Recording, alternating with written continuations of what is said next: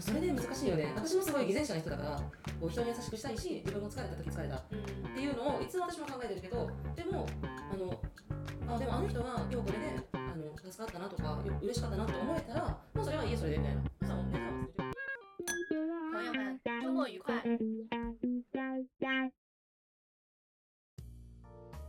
朋友们，周末愉快！欢迎收听本期的《我爱这个世界》，我是天慈，我是高阳。点点です。高陽です。今回はね、日本来てからもう本当に来てからずっと付き合って友達を誘ってはたちゃんでちょっとはたちゃんに自己紹介。はたちゃんです。日本人です。でも中国語は全然よくわかんないでね。2人が何言ってるかわかんないけどお願いします。大丈夫です。これから全部日本語で喋るから。OK、ありがとう。で今回はね、日本人から見た円滑っていうのが中国人が考えている円滑とは何が違うのをちょっと皆さんに話していきたいと思ってて、はたちゃんはね、私がアルバイトやっていた時の先輩で、ほぼ日本来てからずっと付き合ってて、私今までの恋愛話とかいろんなこと本当に全部分かってる人ですね。本当にすごく仲いい友達で、バイトやった時は仲いいんだけど、仕事の先輩として見たらはたちゃん結構なんかお客さんと一緒に働いてる人に優しくてちゃんと話聞いてくれますし、あとはなんか仕事上で何か状況があったらそれを見抜けてすごく早く対応することができるから、私から見るとすごくなんかどんな場面でも円滑に回していける人だなと思ってて、ではたちゃんの目線から見ると自分は人間関係の中でどんな感じの存在だと思います？私が人のなんて言うんだろう、その人の中にいるためには自分がマルチでないといけないっては思ってるから、臨機応変マルチ対応。マルチタスクでいないといけないから、どんな状況でもきちんと臨機応変にいかないといけないと思ったら、人を観察する、人のこと見ちゃうよね。みんなこういう人がどういう人かとかで、この人こういう時大変そうだなとか思うよね。相手の立場に立ってことを考える。そうそう、今この人大変そうだなとか、そういうのを見るかな。でもそれは得意不得意があるからみんな私はただ人間観察が好きだから見てるだけであって、であとりーちゃんのこと好きだからりーちゃんのこともよく見てる、みんなのことでもよく見ちゃうかな。で円滑っていう言葉が正しいのか分かんないんだけど、でも日本人って円滑に回そうっていう人すごい多いと思うんだよね。ですよね。思いました。職場をこう円滑で回そう、学校を円滑にこう何事もなくやろうっていう人が多いから、多分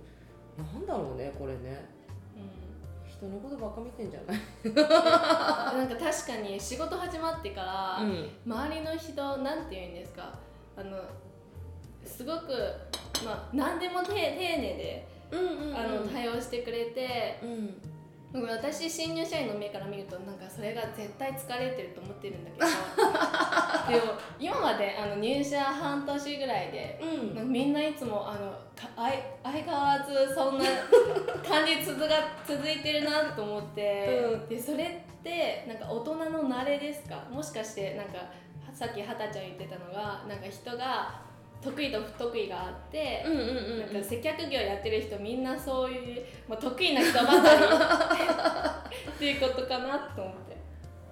でも先輩とかでもそういう目でみんなこう見てくれてるんだ。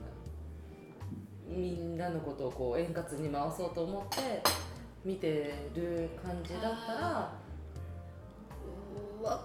分かんない、私は日本しか行ったことがないからわかんないけど、日本人の佐賀じゃない佐賀っていう言葉がわかんないかもしれないけど、日本人の性格がみんなそういう性格なのかもしれない。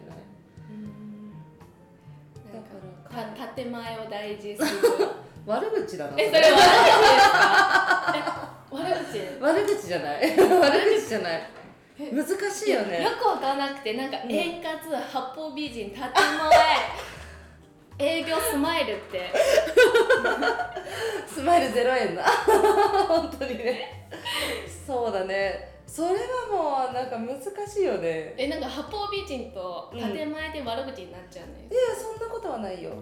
なんで建前の言葉してるのが、これを話す前に一回友達に聞いて、他の日本人の友達に聞いて、円滑について話したいんだけど、どんな流れ話した方がいい、どんなことに興味ある、どう思うのって聞いたの。それで建前のことでしょって言われて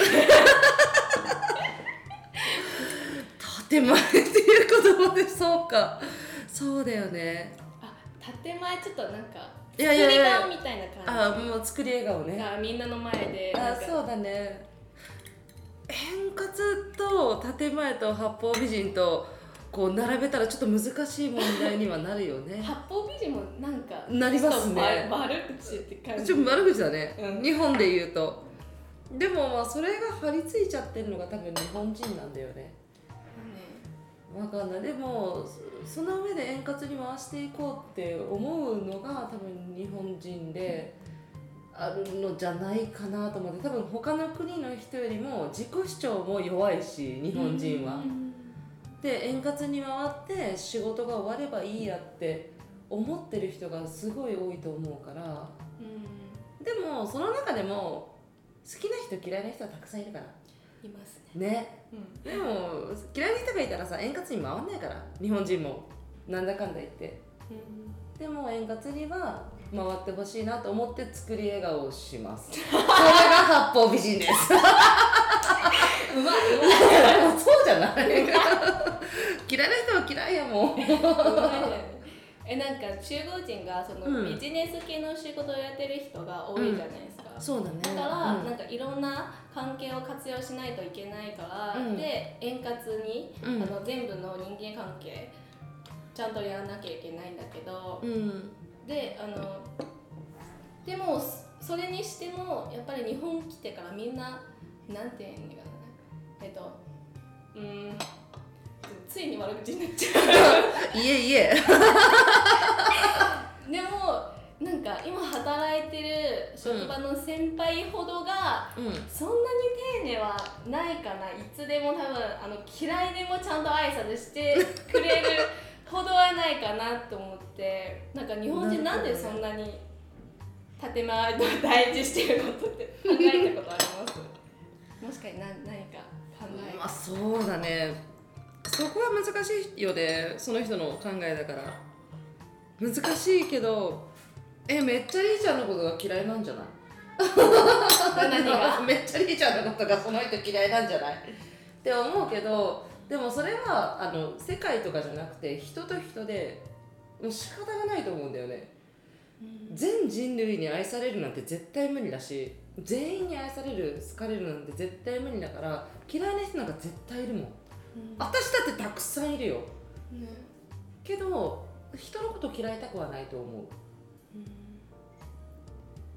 なんかね、いろんなところであったことだけど、2人が仲悪くて、でもなんか仕事、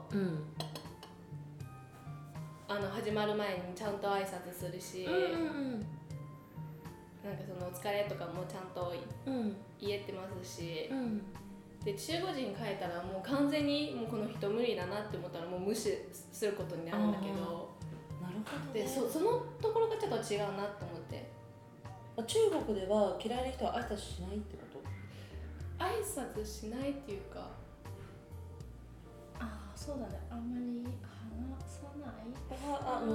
例えば仕事の前におはようございますっていう言葉が多分日本とは違うと思うんだけど、そういう言葉も発しないってこと？もし完全に仲悪くなったら日本ではない習慣だね、なんか、うん、もちろん誰でも、うんうん、嫌われたくないと思ってるんだけど、うんうんうんうん、でも15年の場合でしたら、うん、もしもう完全に仲悪いうん、で、うん、挨拶とか多分しないと思う。へえ、うん、そのなんか「あお疲れ様です」みたいな日本のあれもないってこと？うん、ないと思う。ないだと思う。完全に無視になると思うよね。ああなるほどね、うん、それはちょっと日本とは違うかもしれないね、うん、日本は一応挨拶だけはしないといけないっていうなんかあれがあるから、ね、うん、嫌いでもそれが会社だったら、うん、それがおはようございますって言ってわかるだからもう本当にちっちゃく会釈してもう全然話したくないですよみたいなのもあるけど、でも完全無視はないかなっては思うけどね。逆に中国の方が聞きたい。私は今日聞きたかった、うん、日本ってだから言ったじゃん、八方美人建前ってで結局愛想笑いしながら仕事をみんなするわけじゃん、うんうん、中国はどうなのかなって思う。なんかそういうなんか八方美人みたいな人がいると思うんだけど、うんうんうん、なんて普通の例あげたら、うん、スーパーって言ってなんか日本のサービスいいってみんな言ってるじゃないですか、うんうんうん、でも私がずっと日本にいて帰ったら、うん、なんかスーパーの店員さんとか、うん、なんか店のスタッフとか、うん、めっちゃ態度悪いなって思って。どういう態度すんのなん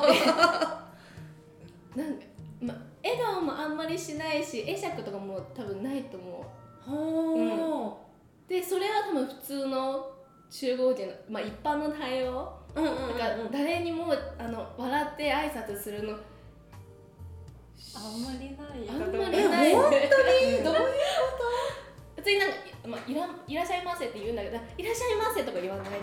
あ、そうはー、なるほどね、うん、会社の中でもなんかそんなにおはようございますとか言わなくて、あ、ザンハみたいな軽く。あ、なるほどね、うんうん、なんか最近世界と日本の接客の違いっていうのをたまたま動画で見たのよ、うんうんうん、ね、日本人の接客とね、海外の接客ってもうね、すごい違うじゃん。すごい違うんだよね。中国でも違うんだ、同じアジアでも。うん、本当？スーパーの店員さん笑ってくれない？性格いい人笑ってくれると思うんだけどでもなんかすごく態度悪いじゃなくて、うん、でも普通にもう無表情は多いんだよね。どういうこと？レジで商品を持っていて1点です、2点ですみたいなそんな感じ。へー、いくらいくらです、ありがとうございましたとかともない。ありがとう多分言うと思う、無表情でってこと無表情が多いんじゃないですか。そうですね、はい、うん、でもそれで中国は円滑には回ってることは回ってるのか。それが普通、うん、それが一般人態度、うんうんうん、でも目上の人とかすごく仲良くなりたい人とか、うんうんうん、利益関係がある人で、それは多分もしくは仲良くなりたい人、うんうんうん、そういう場合多分ちゃんと円滑、いろいろやると思うんだけど。ああ、なるほどね、うん、円滑っていう言葉はちょっと難しいんだけど、難しい。でもそれで無表情でスーパーをレジしてても無表情で円滑に回ってるんだったら、それは円滑に回ってるっていうことだよねって思うけど日本ではそうは回らないんだよね。うんだよね。ね、だから日本人ってだから言ったじゃん、八方美人作り笑い建前。それからできてるんじゃないかな。いや、私はりーちゃんともう何年も一緒にいるから、うん、それももう建前とかそんなんではないけど、うん、私もだって嫌いな人は嫌いよ嫌いな人は嫌いよ分かる。でも私はなんか誰に対しても嫌い人でもちゃんと話せるよね。もちろん、うん、それが日本人の建前かな、うん、だってね、それが社会だと教えられてきたから日本ではね、うん、嫌いな人とでもだからなんかそのなんだろう学校だったら別にいいんだけど、うんうん、学校だったら別に無視してもいじめしても何してもいいんだけどいやよくないよよくないんだけどでもそれってさやっぱり生活していく中ではお金って大事じゃん。そうね。円滑に回してお金が儲けれるんだったらで自分の働きやすい場所を作るんだったらニコニコしますよが多分日本人なんだろうなとは思う。それだよね。やっぱりその平和平和が大事だから辞めちゃったら収入がなくなるじゃん。そういうことだよね。だからそういうところでは日本人はこうなんかなんていうの保守的な人種だと思う。笑っててお金もらえて働きやすかったら OK みたいな。あんまり出突？うん？出突？英語って難しいな。はい、調べてください。出突ってなんだ？衝突。衝突しない方がそれはもちろんあんまりしちゃってない。そう仕事上ではねいいことかなと思う。衝突すると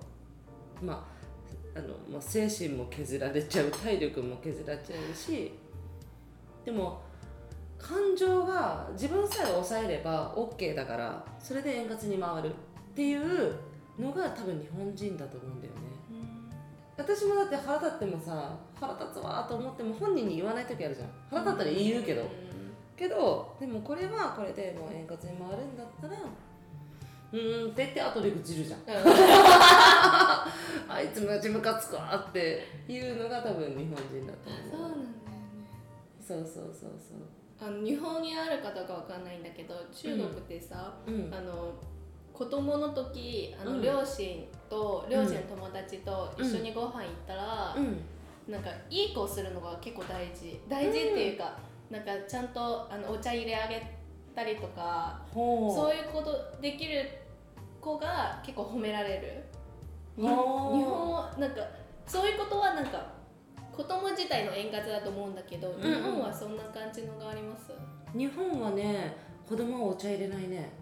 お茶入れないんだ。入れない。あんまり大人の場って子供いない。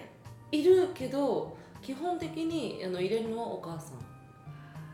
日本人の子供は基本的にお菓子食べてる。そうなんだ。そうかなあ。で、なんかそれが違いかもしれない。だから、で15年ってさ、目の上の人に結構丁寧にやる。だから日本人が親孝行っていう言葉があるじゃん。日本人の親孝行って子供の時って全くしないのよ。学生の時も全くしないのよ。で、その親にはやってもらう。いや、もちろん手伝ったりする子もいるよ。買い物手伝ったりご飯手伝ったりっていう子もいるけど、本格的な親孝行って就職してからなのよ。それまでは全部こう親がやってくれるものだと、普通の家庭ではそういう感じだから、今すごい増えてるのが日本でなんか友達親子みたいな、お母さんのことも呼び捨てるようで本当友達として出かけたりとか、っていうのはどんどん薄れてきて、もともとなかったものがどんどん薄れてきちゃう。そうなんだ。そうだからアジアでも中国とか韓国とかでその目上の人をっていうのはどんどん薄れてる。日本はね、かなとは思うけど。で、じゃ家帰ると、目上の人にちゃんとするよりは、身内の人に、身内のその場をよく回せるようにしてる感じかな。お母さんがね。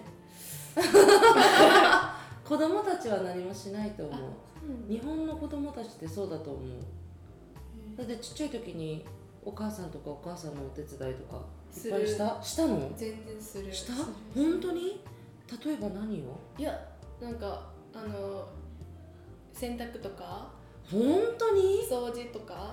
本当？そうやらない子もいると思うんだけど、それはダメな子。なるほどね。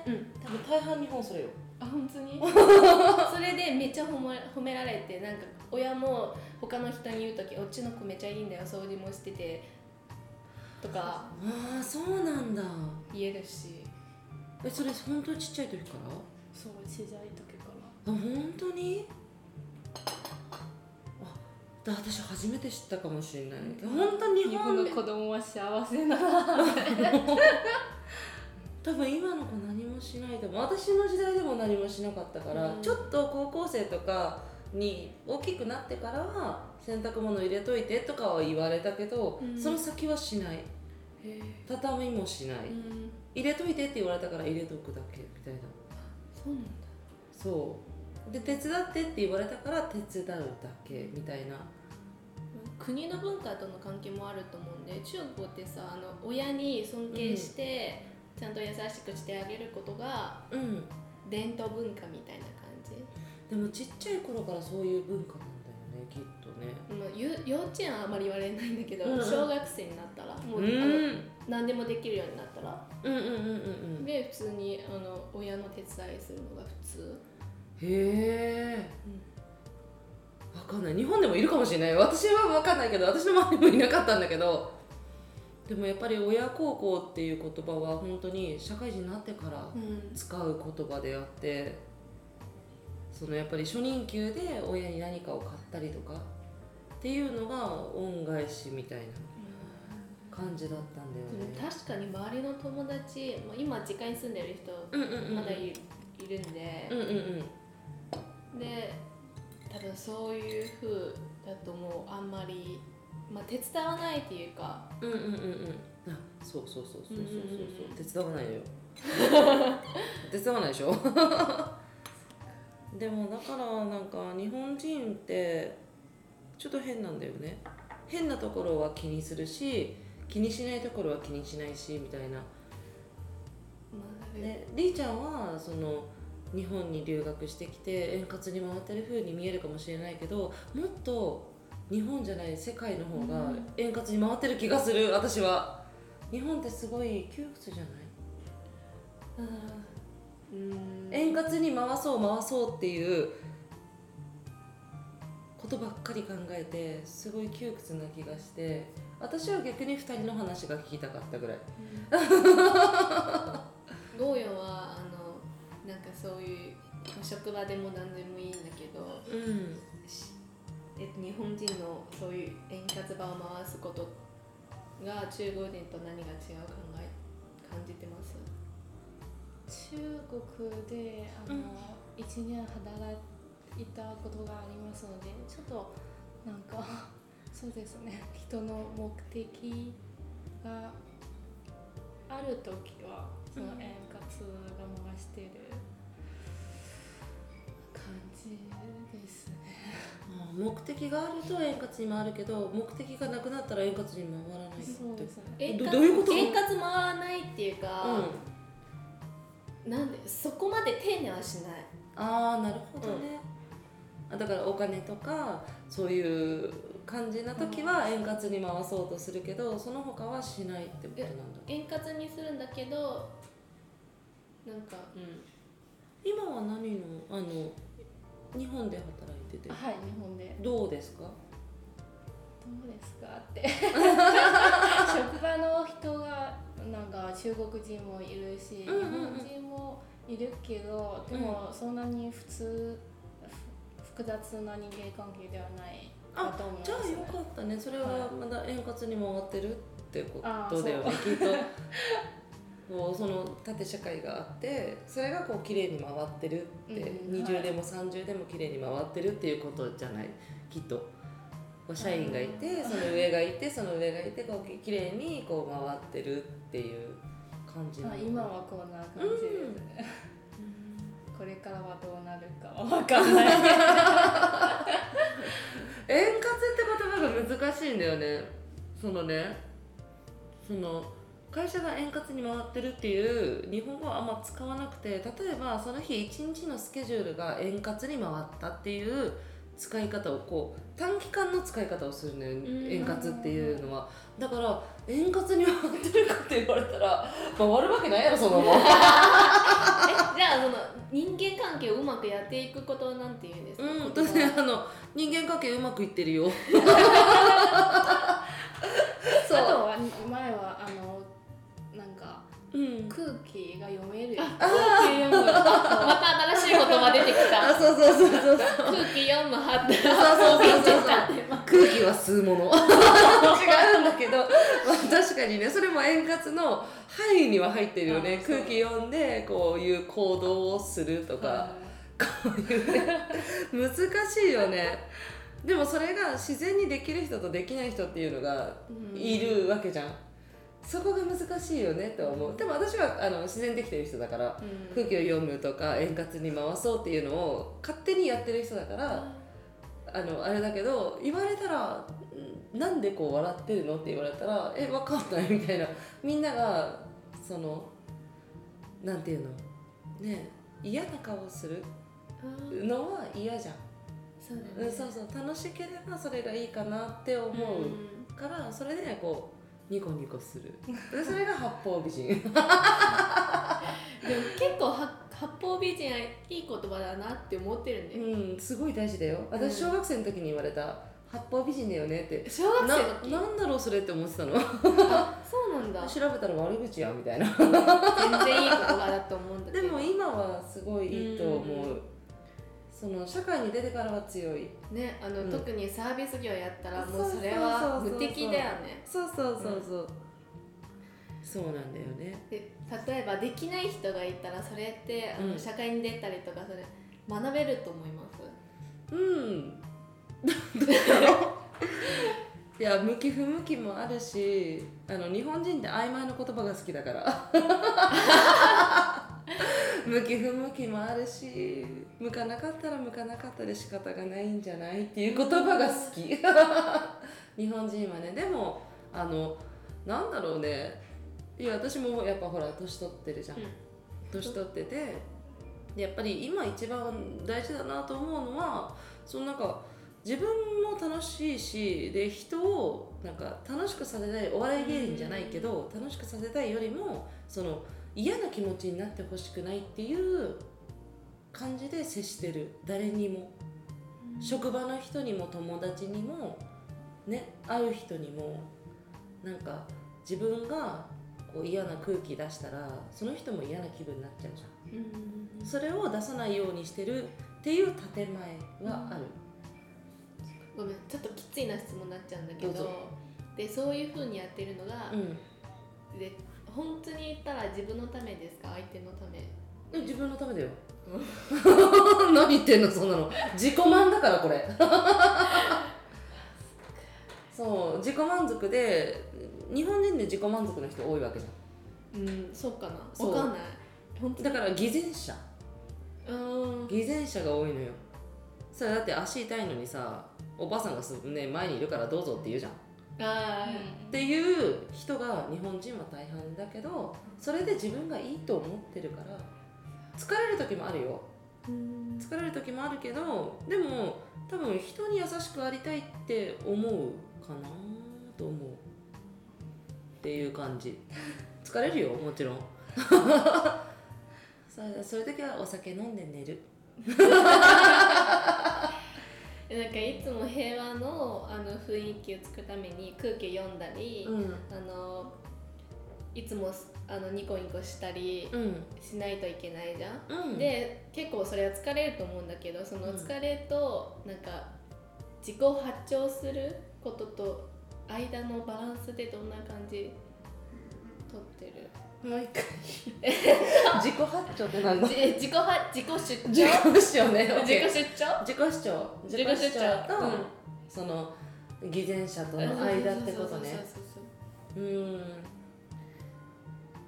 それね難しいよね。私もすごい偽善者な人だから、こう人に優しくしたいし、自分も疲れた時疲れたっていうのをいつも私も考えてるけど、でもでもあの人は今日これで助かったなとか嬉しかったなって思えたらもうそれはいいやそれでみたいな。そしたらもう寝たら忘れる。大事ですね。人に優しくありたいだけ。もう腹立つよ腹立つよムカつくお前って言うよ、うん、けどそのなんだろうねその半々だから日本人ってグレーなのよ。でも花ちゃん結構なんか嫌なことは嫌って言うね。ちゃんと自分の考え言える人。うんそうだね。でもそれでもみんなに優しいと思われてる、ね、うんみんなに優しいと思われてるよね、うん、みんな騙されてるみんな騙されてるなっつってでもまあ人には優しくありたいっていうのは本心だからで意地悪したいなんて思うわけないじゃん。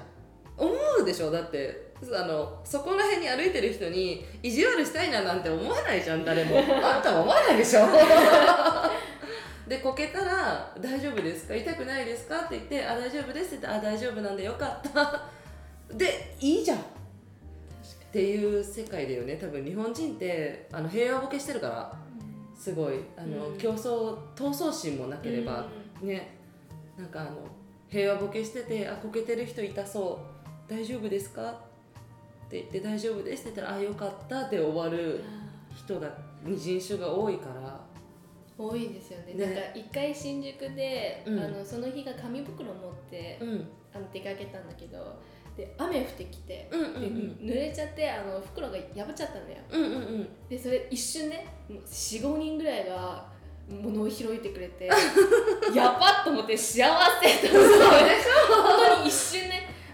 でみんなもう集まって広げてくれてで去って1分も経ってなかったでしょ。だからその人たち何にも思ってないのよ。あなんか荷物のなんか拾ってあげてあの子が助かったんだったらそれでいいって思う人が多いから。袋が破ってて、うん、一人から袋ももらったの。優しい人だね。優しいだ。そうそう。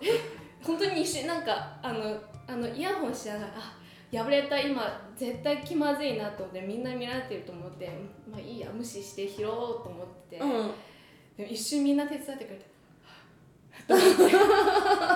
だからそういう、ね、優しさなのか分かんないけどそれが当たり前で育てられたから日本人はだからそれはそれで自分がいいことしたなんか思ってないのよ。当たり前のことだと思ってやってるから、うん、だから何もせずに多分あ今日もなんかそういう子いたなって言って寝て起きて忘れてるすごいんだよねそれがね。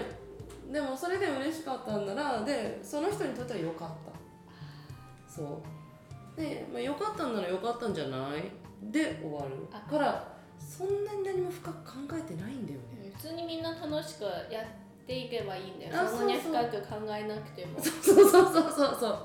その人のことその時一瞬でも助けれたらよかったんじゃないって言って次の日忘れてるから大丈夫。それが日常でもあるからきっと。声かけてくれる人はきっとみんな声かけてると思う。こけた人に対してもそうね。物が落ちた人に対してもあこう落としましたよとかって、うん、なんかよくわからないのがあってさみんなそういうふうに思ってるじゃない、うんうんうん、普通にやってるだけで何も深く考えなくて、うんうんうん、でじゃああの人と一体仲いいか悪いかよくわからない時がたくさんあるんだよ、うん、ああなるほどね、うん、特に今ねうん、会社入ったばかりみんな優しいなと思うんだけど、うん、でもなんか距離感があってそれも仲いいか悪いか分からなくて日本人って変だからねそういう距離の取り方がそれはただの知り合いって言うんじゃない分からんけど、ね、知り合いか会社の同期とか会社の人日本人って化けてんだよね。会社の人、うんうん、これはなんかサークルの人とか大学の人これは友達で仲いい友達が元高校の同級生中学生の友達とかってすごいタスクがたくさんあってすごいんだよね。今までうん、空気を読めない、うん、円滑ではない人会ったことあります、うん、あるだからあの人にとっては空気って読むんじゃなくて吸うんだなっつってそうだよね空気吸うよねみたいな分かったってなるそれで終わりかなでも空気読めない人いるよね、うん、でもそうしたらそれがずっと続いたらもうみんな離れていくよね、付き合わなくなるよね。そのはたちゃんが会った人ってさ、もう完全に空気読まない。読まなかったね。超マイペース。マイペース。知り合ってる人？じゃない。知り合ってる人。もともと友達で。そう。って思ったら、私はもう基本的になんだろう、ほら学校じゃないから別に付き合わなくていいじゃん、社会人だから。だから私はそういう人はもう会わないようにする。合わせてあげる労力が、仕事で疲れてる上にプライベートまで疲れるなんて絶対嫌だと思っちゃうから、それも人の断捨離って言うんだけど向こうは何もしないタイプの人なんだ。そうだからもうなんかすげえ自分勝手だな、まあいいやみたいな。でもその人の世界があるからさ、それに合わせてくれて会う人とだけ付き合えばいいし、私は付き合えないと思ったから、それから会ってないね。女の子だけど。めんどくせえと思って。それ疲れるよね。そう。だってそんなん仕事と学校だけで十分じゃない。そう、円滑に回そうなんてね。プライベートなんかはさ、好きな人といりゃよくない？楽でいたいよね。そう。なんかご飯するとき楽しくするために自分がめちゃくちゃ喋らないといけないとめっちゃストレスだよね。そう、なんでプライベートで別にお金も発生してないのなんでだろうって。こんな気を使わないといけなくてそう。めっちゃわかるね。で、はたちゃんってさ、小学生の時だっけ、八方美人って言われたね。なんかそういうなんか今の考えはその時からずっと変わってない。子供の時もそんなに思ってたんですか？いや、八方美人っていう言葉知らなかったけど、その人が泣いてたりとか困ってたらどうしたって、で言うじゃん。でなんかそのね、なんだろう、そうだね、こけていたいとか、その例えば私はそのなんていうんだろう、その女子のグループっていうのがよく分かんなかったけど、その女子のグループでなんだろうね、いじめられたりとかするいるじゃん、女性ってたくさんあるじゃん、そういうのが、あの人嫌いこの人嫌いとか。それですごいなんか教室でそれ一人で泣いたら分からんけど、教室のさ机の上で泣いてたらさ、どうしたってなるじゃん。確かにね、どうした大丈夫って言ったら大丈夫って言うから、とりあえずここじゃなくて保健室とか医務室とか行こうかって言って連れて行くとするじゃん。で先生にも、いやなんで泣いてるか分かんないですと、なんで泣いてるか分かんないけど、多分教室で一人泣いてるのはちょっと見るに耐えれないから、私がね見るに耐えれないでは言わないよ小学生の時に、でもちょっとよく分かんないから泣いてるから連れてきました。でそれだけでもうゆかりって八方美人だよねとかって言われて。それめっちゃ悪くじゃん。優しい子って褒めてくれよって思うんだけどね。そうって言われて、八方美人ってなんだろうって。それで八方美人って言われるの？そう。だから誰にでも優しいのがダメなんだって。なんでですか？わかんないです。それもおかしいんだよね。おかしいよ。だから八方美人ってなんだろうってそこから辞書引いたかな。その時私が子供の時ってGoogle とかなかったから辞書引いて、八方美人ってなんだと思って漢字辞典みたいな、国語辞典みたいなの開いて誰にでもいい顔することみたいな、めっちゃ悪口やみたいなでも別にそれでもいいかなとは私は思ったね。今めちゃくちゃそれ大事だと思うんだけど、だって困ってる人か泣いてる人がいたらさ悲しくなるじゃん。めっちゃ泣いてるあいつみたいなね。でも、思春期の時は知らんと思ったけど、大人になってからはよくあるよね、困ってる人とか泣いてる人とかいたら、いやどうしたってなるよね。何がそんな悲しいって、泣いてる理由が知りたくなるじゃんね。で別にそれが人に優しいかどうかもわからんけどね、それが八方美人だって言うんだったら言っとけって思う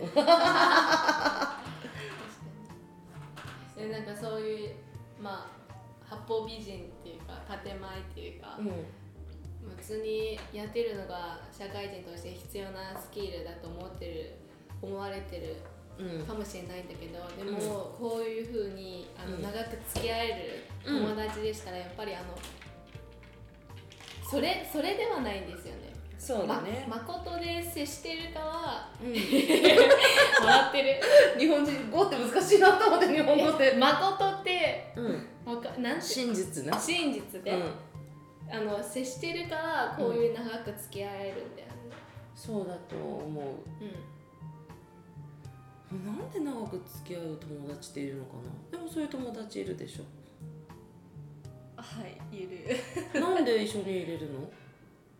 まあ、考えも大体同じし、あとは性格とか、自分のなんか、悲しい時、迷う時、その友達助けてくれてとか、話を聞いたりとか。だよね。やっぱりなんか作り側なのか、建物のことやってるのか分かるよね、みんな。まあそうだね、でたまに分かんない時もあるんだけどでもなんか長く付き合ったら絶対バレる日があるから、でそんなに長く付き合える関係ってさ、絶対真実な対応して、誠な態度それ合ってます？合ってない日本語って難しいな。誠なんて言えばいいのかな。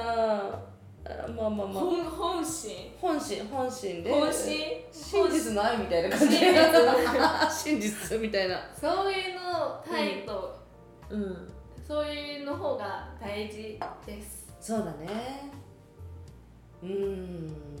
誠の付き合いまあそうだね、誠の付き合いな。誠で使わないんですか？誠に申し訳ございませんって言うんですか？それぐらい傾向だけそうマジでとか本気でとかいや難しいよね、日本語って難しいもんねマジでなんだろうね。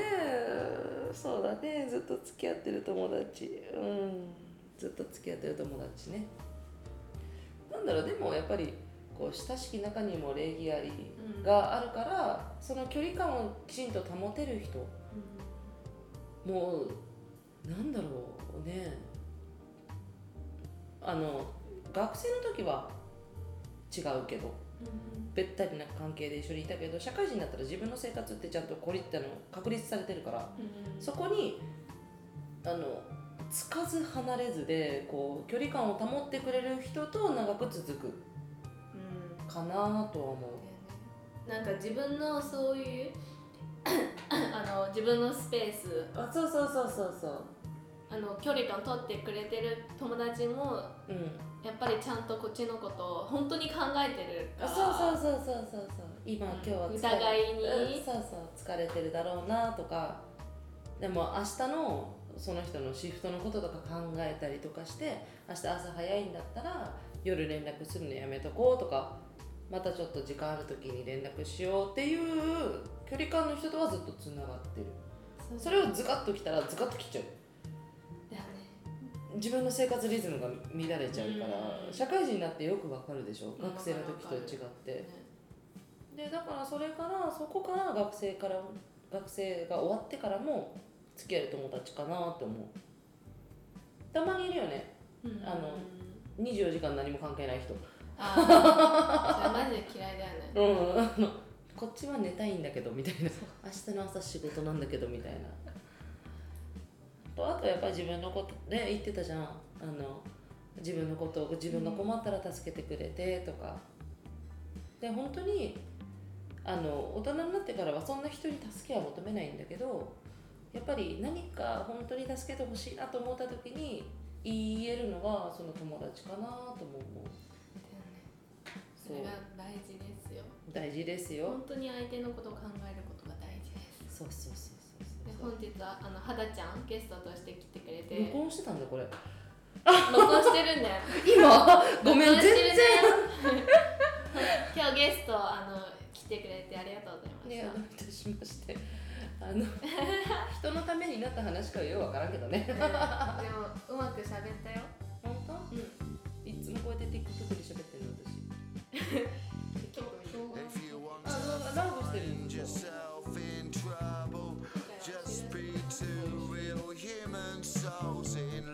了，本期节目就到这里了。你有哪些看法和想要与我们分享的人生经历，或者有其他感兴趣的话题，期待你用评论或者邮件的方式告诉我们。如果你喜欢我爱，可以关注我们的小红书和 B 站，上面会有本期节目的精彩剪辑以及更多的节目信息。从今天起，我爱这个世界，希望你也是。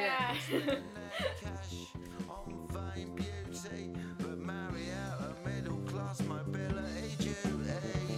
Why do rich and nasty folk envy the common bird and bloke?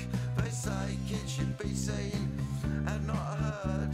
They talk a lot but can't hear a word.